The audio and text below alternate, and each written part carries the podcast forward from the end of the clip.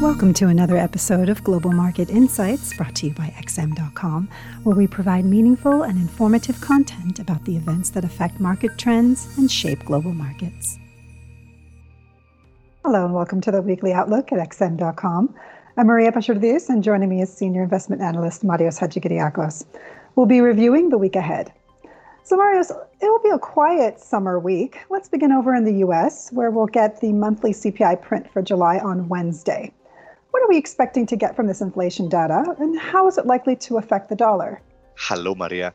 It it is a quiet week in terms of data, but that also means that we won't have much liquidity in the markets, which which can make a lot of uh, sharp moves possible without any real news behind them, right? When you don't have a lot of traders in the market, any piece of news, you know, can have an an outsized market impact.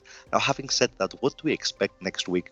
US inflation data, as you just pointed out, I think they're going to be absolutely crucial. This past week, we saw the Fed's second in command, the vice chairman, Richard Clarida, throw his weight behind uh, dialing back stimulus, essentially. He said that the economy is doing fine.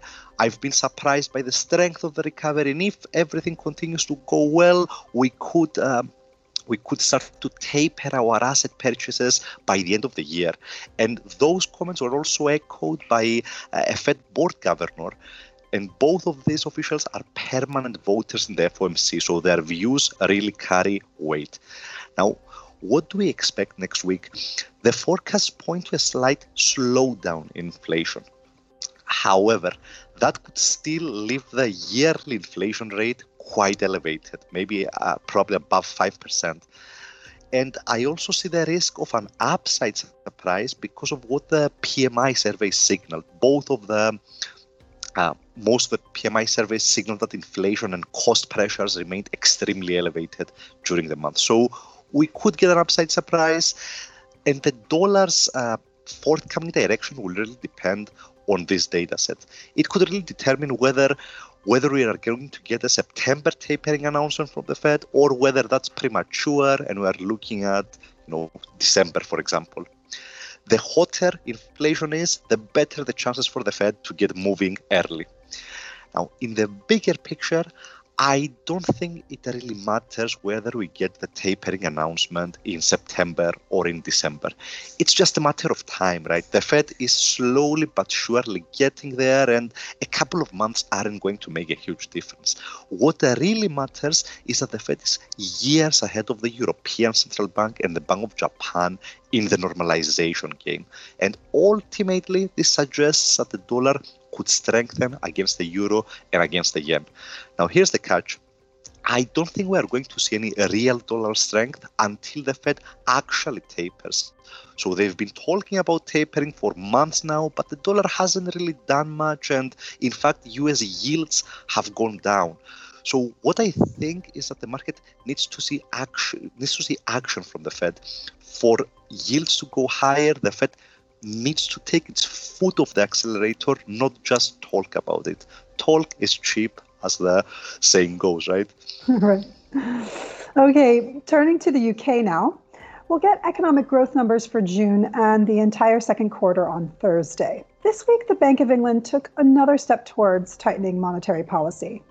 If the UK economy continues to perform well, when can we expect to see a rate increase, and what will that mean for the British pound? Well, the markets are currently pricing in the first rate increase for summer next year, or next summer essentially.